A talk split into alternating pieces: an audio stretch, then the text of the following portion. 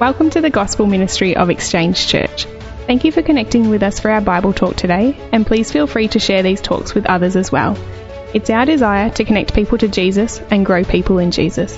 To find out more about us, please visit our website www.exchangechurch.org.au. Thanks, guys.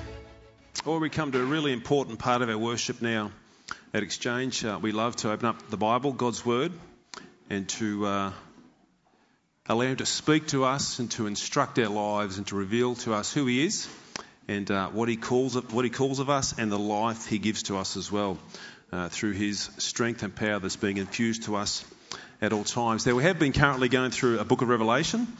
Uh, but this week, obviously, with, with, Easter, we want to focus on Good Friday and Resurrection Sunday, so a little bit of a difference from our Revelation series. We will, we will get back to that uh, next Sunday. But Firstly, um, there's a difference between knowing and believing, isn't there? There's a difference between knowing and believing. To know something may mean that you can contain the facts in your mind. You might know something. You could actually repeat the information to somebody else that you know. You could actually explain to somebody how something works because you know about that thing. But believing is different, though, isn't it? Believing is different. Not only do you know the facts, but the facts of what you know changes the way you live. There's a difference between knowing and believing. I may know that the lack of exercise isn't good for me. I may know that. But when I believe it, then maybe I'll start doing something about it. There's a difference between knowing and believing. It changes the way I live. Today we want to look at how believing the resurrection of Jesus not just knowing it, believing it changes everything and really makes all things new for us. All things new. Grab your Bibles, please, and go to uh, Philippians chapter 3. and we're going to read through uh, verses 7 through to 11. Philippians chapter 3, verse 7. Let's start there. But whatever gain I had, I counted as loss for the sake of Christ. Indeed, I count everything as loss because of the surpassing worth of knowing Christ Jesus my Lord. For his sake, I've suffered the loss of all things and count them as rubbish, in order that I may gain Christ and be found in him, not having a righteousness of my own that comes from the law but that which comes through faith in Christ, the righteousness from God that depends on faith, that I may know him and the power of his resurrection, and may share his sufferings, becoming like him in his death, that by any means possible I may attain the resurrection from the dead. Lord, we thank you. We praise you today that we can come and open up your word. Father, even as we just read that portion there, we know your spirit breathes life into that word. That challenges us, that convicts us, that stirs us, that encourages us, even as we read what Paul is writing there, inspired by you. So we ask today, as we think about that, particularly that I might know the power of his resurrection, that you would just begin to unveil that into our hearts and lives this morning as we gather. Lord, we ask that in Jesus' name. Amen. Uh, so, Philippians is a letter that Paul has uh, written uh, it's a joy filled communication of words. Paul is uh, filled with joy as he writes this letter to the Philippian church. He's filled with joy as he thinks about who Jesus is and what Jesus has done for him and also the Philippians as well. And really, one of the um, incredible things about this letter from Philippians, Paul writes this from a Roman prison cell simply for following Christ. He writes this from a Roman prison cell uh, to uh, encourage this group of believers here in Philippi and to stir their faith. He actually writes to encourage them and to grow uh, their joy in Christ. And, and, just some of the great stuff he says there that, what did he say? Um, but whatever gain I had, I counted as loss for the sake of Christ. Indeed, I count everything as loss. Everything. And if you read prior to that, he lists off his pedigree of his birth and all these other privileges he has. He says, I count that all as loss for, the, for knowing who Christ Jesus is. It really is stirring stuff. Paul is just like any of us. When you or I find something in life that's good, it brings us a lot of joy. Like when we get this good news that I've just heard from the doctor that I was lining up for surgery and now I don't need to have that surgery, that's really good news. You feel elated and joyful about that. But not only do you keep that, you don't keep that to yourself, you actually pass that on. You pass that, you actually let other people know this good news. That's really good news. So we tell our family and friends about what's happened in our life. And that's exactly what Paul is doing here in this letter to the Philippians as he writes to them. And particularly, as I, I want us to focus today on verse 10 and what he says there again in sharing this good news. We'll, we'll bring up verse 10 again for you. And he says this that I may know him and the power of his resurrection and may share his sufferings, becoming like him in his death. Paul, as it were, is praying there. Praying as, as he writes this letter to the Philippians. He says, I want to know Jesus, I want to know him, but I want to know the power of his resurrection as well. This know the power of his resurrection, what Paul's saying here, isn't some mere intellectual knowledge. I don't want to just know about the resurrection. It's not just a set of facts that Paul wants to contain in his mind, or it's not just a simply a written essay that Paul's going to write here about the resurrection. It is something far deeper than that. What Paul wants to know here is an experiential knowing, something that he actually experiences. Not just knows, but experiences here. It's something he wants to feel deep within. Not some sort of passing thought. It's something felt deeply within. It's the power of the resurrection that Paul wants to know that gives Paul a boldness and a confidence that cannot be moved or shaken by any situation or circumstances that he faces in his life.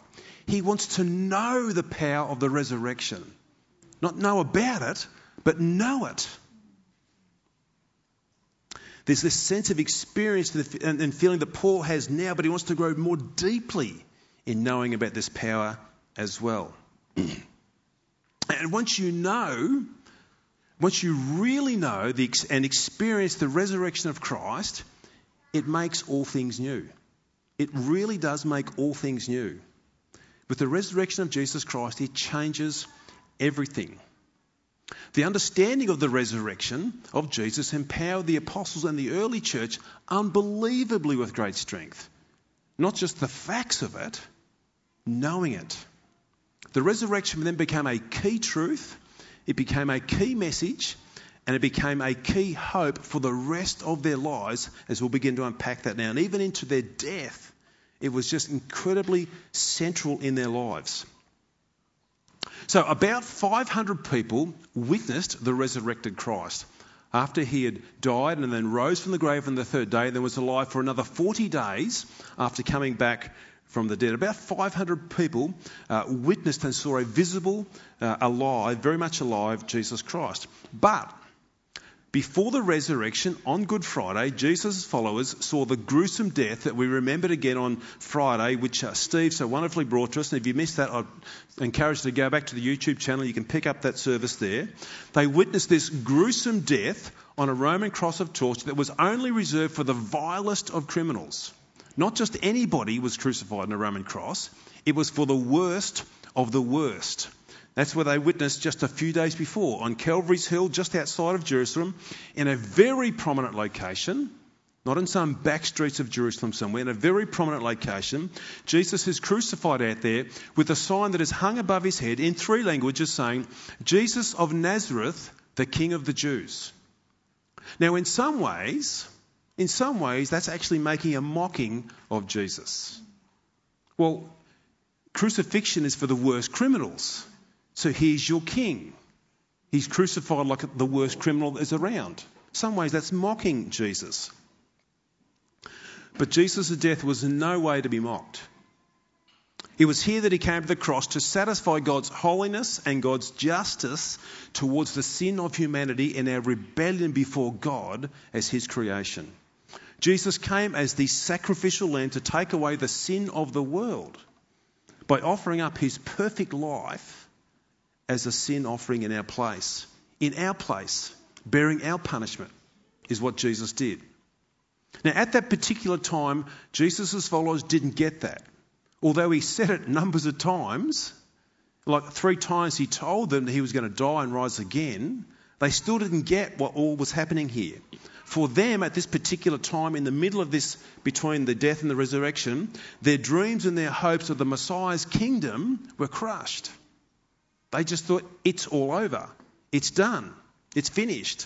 Their expectations here of the liberation of Israel from Romans, uh, Rome's invasion, because they were invaded by Rome at that time, they were smashed. We thought this was the one who's going to lead us to actually liberation from the Roman occupation. Their confidence in the return of peace and harmony to their land at this point in time has evaporated. We thought he was going to be the one who'd bring us peace and harmony. Jesus' followers at this point were filled with fear and disillusionment. Disillusion about, we thought he was the one. But he died a criminal's death.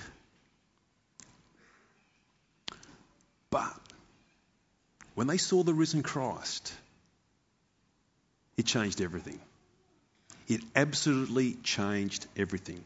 Something brand new, something brand new birthed inside of them when they walked and talked with Jesus three days after his death. Something stirred within them. Something began to sort of see all the lights begin to switch on. All the ducks begin to line up in a row now. They actually begin to see what was happening here. It proved to the followers of Jesus at that time he truly was the Son of God. Something more than just knowing it. They actually began to believe this now. Look what Paul says here in Romans chapter 1. Paul says this Paul, a servant of Christ Jesus, called to be an apostle, set apart for the gospel of God, which he promised beforehand through his prophets in the Holy Scriptures, concerning his Son, talking Jesus, who was descended from David according to the flesh, and was declared to be the Son of God in power, according to the Spirit of holiness. How? by his resurrection from the dead.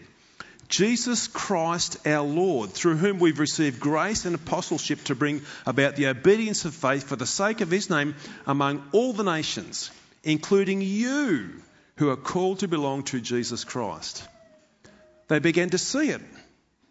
As I said, the lights switched on. We understand who he is now.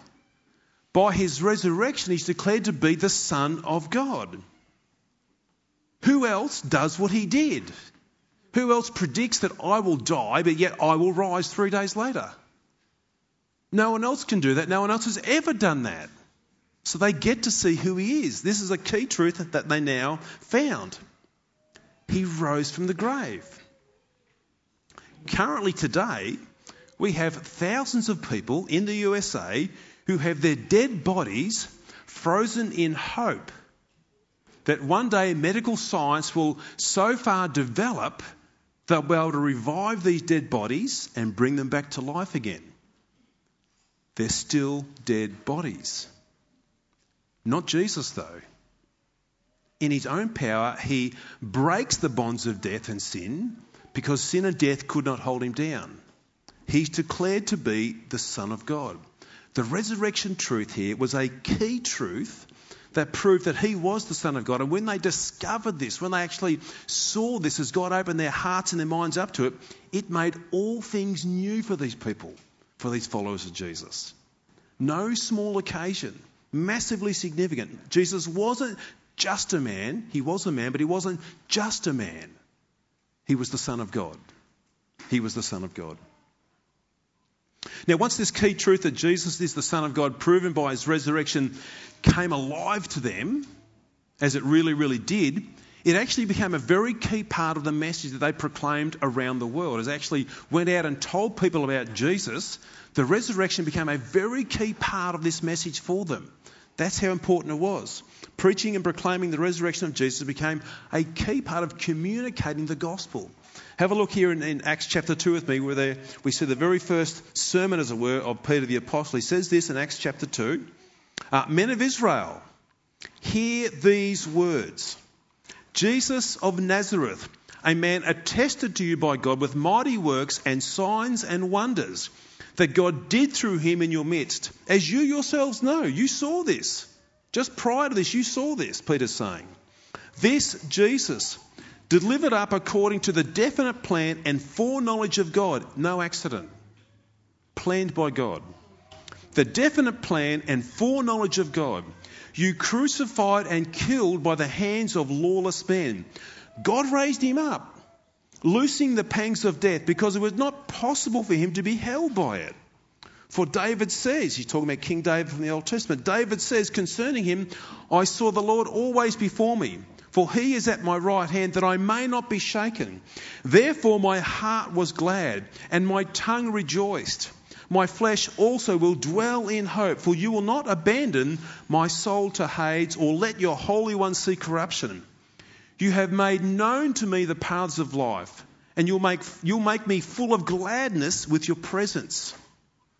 End of that, Old, of that Old Testament quote. And then he says in verse 29, Brothers, talking to the men of Israel, the people of Israel, I may say to you with confidence about the patriarch David that he both died and was buried.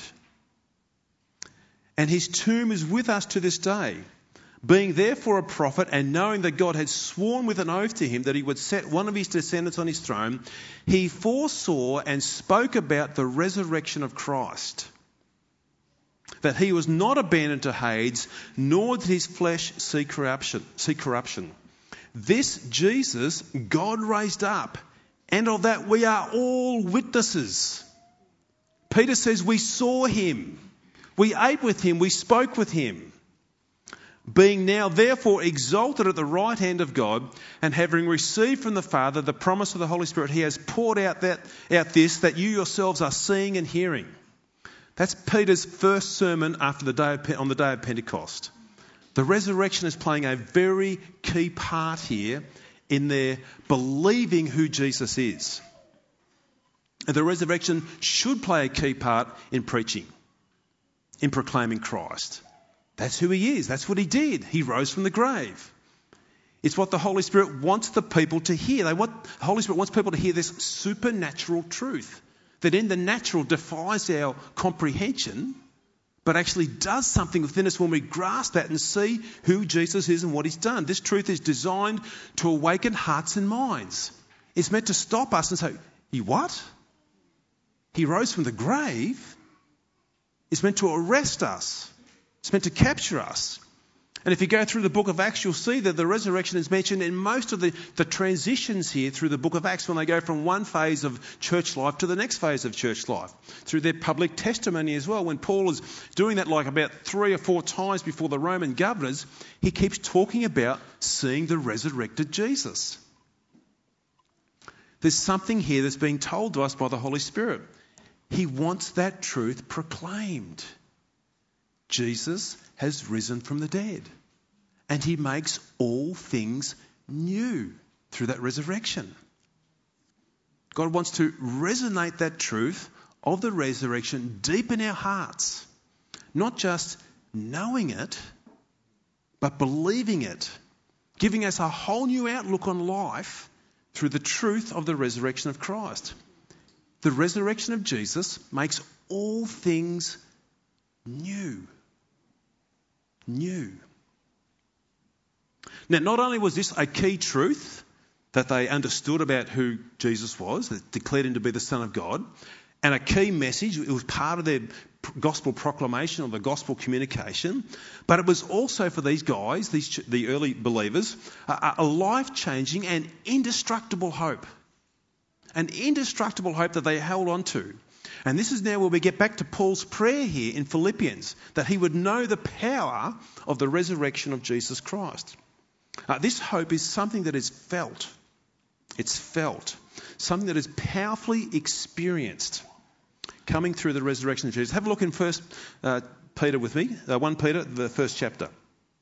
He says this Peter, an apostle of Jesus Christ, to those who are the elect exiles of the dispersion in Pontus Galatia, Cappadocia, Asia, Asia, Bithynia, according to the foreknowledge of God the Father in the sanctification of the Spirit, for obedience to Jesus Christ and for sprinkling with his blood. May grace and peace be multiplied to you. Blessed be the God and Father of our Lord Jesus Christ. according to his great mercy, he has caused us to be born again to a living hope through what? Through the resurrection of Jesus Christ from the dead, to an inheritance that is imperishable, undefiled, unfading, kept in heaven for you, who by God's power are being guarded through faith for a salvation ready to be revealed in the last time. In this you rejoice. In this you rejoice. Rejoice is something you feel, it's something you express, it's something you more than just know, you rejoice. Though now, for a little while, if necessary, you are grieved by various trials. Doesn't that stir your heart when you read that? Doesn't that do something within you when you begin to think about what's going on there? When you reflect and meditate upon that glorious truth that we are born again to a living hope through the resurrection of Jesus. A living hope. Not a wishful hope. Not a maybe hope. A living hope. A powerful hope. A hope that, of, that is overflowing with confidence a hope that you can just see rolling on and on and on and on as far as the eye can see and beyond what your eye can see. It's a hope, it's a living hope. What is that hope? It's the sure resurrection hope of all things new for all the disasters, the dangers, and the dramas we may experience in this world that are causing my life to, to know grief and pain at this time. And uh, Nathan led us there before about whatever's happening in our life. We've always got something happening in our life, sometimes small, sometimes much larger. It's going to end one day. It's no longer going to be there. We're not going to experience that grief or that drama or that pain. The chasm of my sin that has utterly separated me from, uh, from God and brought about this misery and mayhem that I experienced in my life, well, through this resurrection hope, it's all been ended by the death of Christ. That chasm has been bridged by Jesus. And what is his resurrection? His resurrection is the evidence that God has accepted Christ, Jesus' payment for the price of my sin. If Jesus died and didn't rise again, well, then Jesus, that's it. We've got no hope of resurrection ourselves. But the evidence is that Jesus' death was accepted and he rose again. That gives me the sure hope as well that my, I'm free of the debt of sin. Christ's payment is full, it's accepted, it's on my behalf. I'm right. I'm justified before God because of who Jesus is and not who I am. It's the evidence of that. That's the hope. That's a glorious hope. That's a hope that's more than knowing, that's a hope that's experiential. Right now, my life may seem dark and gloomy. Things just haven't gone the way I expected them to. My family still rejects me or gives me a hard time. That person at work still belittles me. I seem to have one issue after another piling up in my life. That's some of the grievous trials that we're still experiencing at this particular time. What is there to be happy about over that?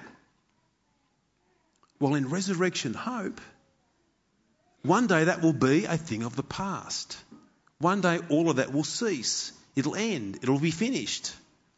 The resurrection hope tells me that. Not only does it tell me that, but I feel it. I experience it. It's powerful. I can't, as it were, describe that feeling or put that feeling into words, but I feel such a closeness with Christ through the middle of the storm that He actually calms those troubled waters in my heart and my mind, despite them raging around about me in the circumstances that I face. And look what Peter says there again about in verse 4 about this inheritance of hope. He says in verse 4 to an inheritance, this is the hope in heaven, that is imperishable, that is undefiled, that is unfading, that is kept in heaven for you. That's incredible. This is meant to whet our appetite. This is meant to get us hungering for heaven and hungering to bring more people with us to experience this. Resurrection hope has a, has a, a stored up joy for us that will never grow old. Now, we get a new toy in the mail from online shopping or something, and it's great when you pull it out of the wrapper. And about a month later, it's sort of lost that shine and glitz, hasn't it? Well, that won't be the case in heaven. Not that I think there'll be online shopping in heaven, but there'll be something else in the presence of Christ that'll just never diminish. A peace that will never break down. A love that will never burn low in heaven. Isn't that what people are looking for in this world? Aren't they looking for that sort of peace that actually remains? Aren't they looking for that sort of idea of harmony and this feeling of being loved? Isn't that the heart's cry of people in this world? They're longing for this, but they, they just find glimpses of it and then it just fades and breaks down and falls away. But the resurrection's different. It gives us an eternal perspective of this will never break down. It's something that can be felt. Let's stop and pause right here for a moment. Let's think about that. Let's think about the resurrection of Jesus for the next 30 seconds. Think about your resurrection with Christ, a follower of Jesus. Just think about what thoughts come to your mind when you think about what Jesus has accomplished for us. Let's just stop and think.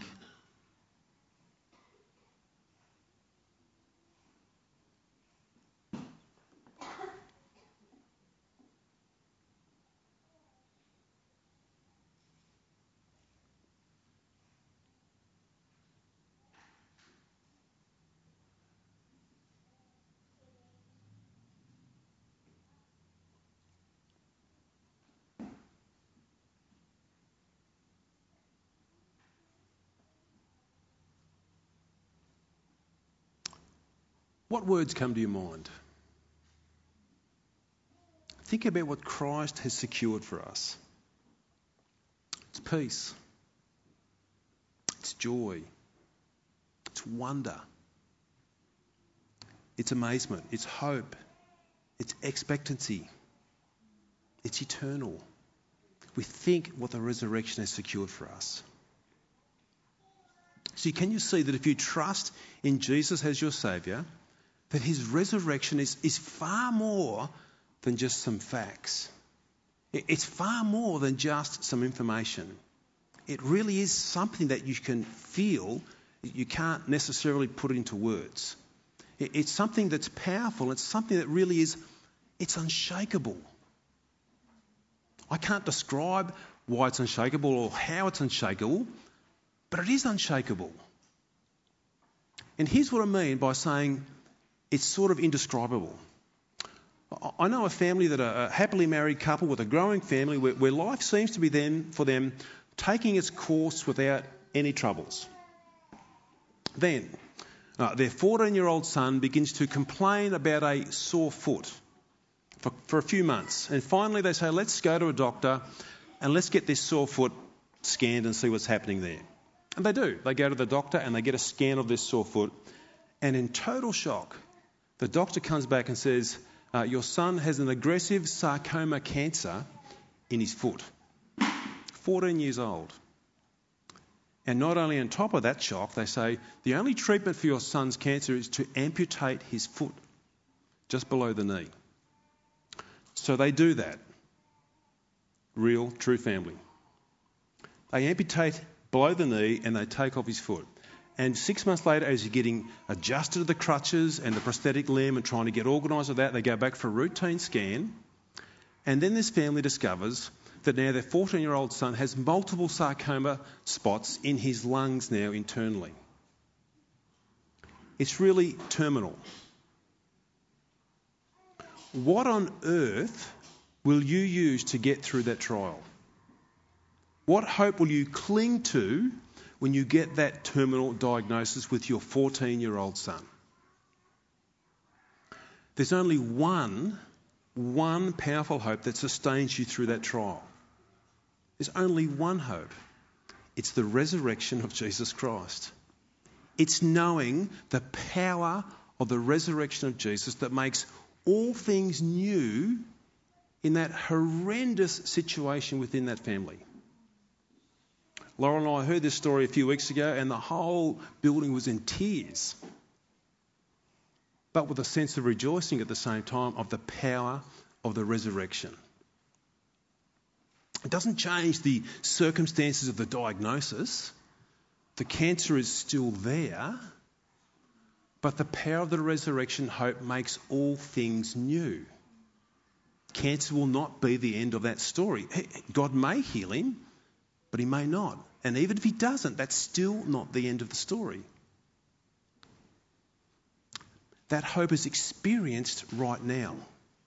That's the hope that carries you, that's the power that carries you through that desperately difficult trial.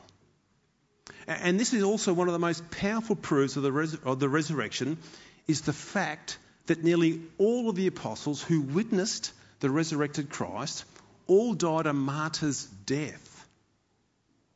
They simply had to deny who Jesus was in the face of their executioner, and they could just walk away from the gallows or walk away from getting their head decapitated. But because they knew the power of the resurrection of Christ, they had no fear of death and no thought of denying who Jesus is. And that is powerful, incredibly powerful. Along with the cross, along with the cross, the resurrection of Jesus is a powerful truth that we must reckon with. We must think about. It actually calls us, requires us, the resurrection of Christ, to make a decision. You can't just hear that as a fact and just let it bounce. You've got to go one way or the other when you think about the resurrection of Jesus Christ. It is that powerful and that important. Because if this is true, if this is true that Jesus truly rose from the grave, I must listen to who he is. I must understand who he is. I must respond to what he says. I must believe what he taught. I must. Here's a quote from Tim Keller that actually puts it on the line for us. And Tim Keller says this If Jesus rose from the dead, then you have to accept all that he said. If he didn't rise from the dead, then why worry about any of what he said? The issue on which everything hangs is not whether or not you like his teaching, but whether or not he rose from the dead so, so true. If he truly rose from the dead, that changes everything. If you believe that Jesus didn't rise from the dead, okay, then go and live how you like. Do as you like, when you like, and how you like. Just go for it. But just know this you are risking your whole life on that belief structure. If you're going to build your belief structure on thinking, nah, Jesus didn't rise from the grave, you're risking your whole life on that belief structure. You're risking everything. But if Jesus did rise from the dead, well, that changes everything, doesn't it? That changes everything. If this is true about Jesus, doesn't that give you the most powerful hope in this world. 70, 80, 90 years goes pretty quick. And the older you are, the quicker it goes. It's gone. If he did rise from the grave, it gives you an unshakable hope. Because that's where I'm going to be one day. I'm going to end up in the grave. But because of the power of the resurrection and knowing that, I don't fear that. I want to pass it on to my family and my friends and people I know, but I want to feel that resurrection power and hope. A decision has to be made. Did he rise? Do you believe that? Or did he not? Let's pray. Father, we thank you and we praise you today as we come and we remember the resurrection of Christ. We see what Paul is saying, Lord that I may know the power of his resurrection. God, we thank you so much for the indwelling presence of your Spirit that opens up our hearts to know that power, to give us that indestructible hope that we can also have in our hearts and lives. As we think of that family, Lord, going through that horrendous situation with their 14 year old son, that, Lord, as grievous as it is, as hard as it is, as um, tortuous as it is, underlying all that, Lord, is the power of the resurrection, the hope that carries them through. God, today I pray, please let that hope grow in our hearts. Let that truth of the resurrection of Jesus go deep within us. And Lord, today for those, perhaps right now you're opening up their hearts and minds to that truth. And they may never have seen that before. We ask, Holy Spirit, as you were, please open up their eyes, open up their ears not to know it, but to believe it. And to know the power of the resurrection of Christ. Today, Father, we ask that, we pray that in Jesus' precious and glorious name. Amen. We trust you have enjoyed our Bible talk from today. If you have any questions or comments from today's talk, please feel free to contact us at info at exchangechurch.org.au. Also, we love to welcome new people at Exchange Church in person, so consider yourself invited to be with us.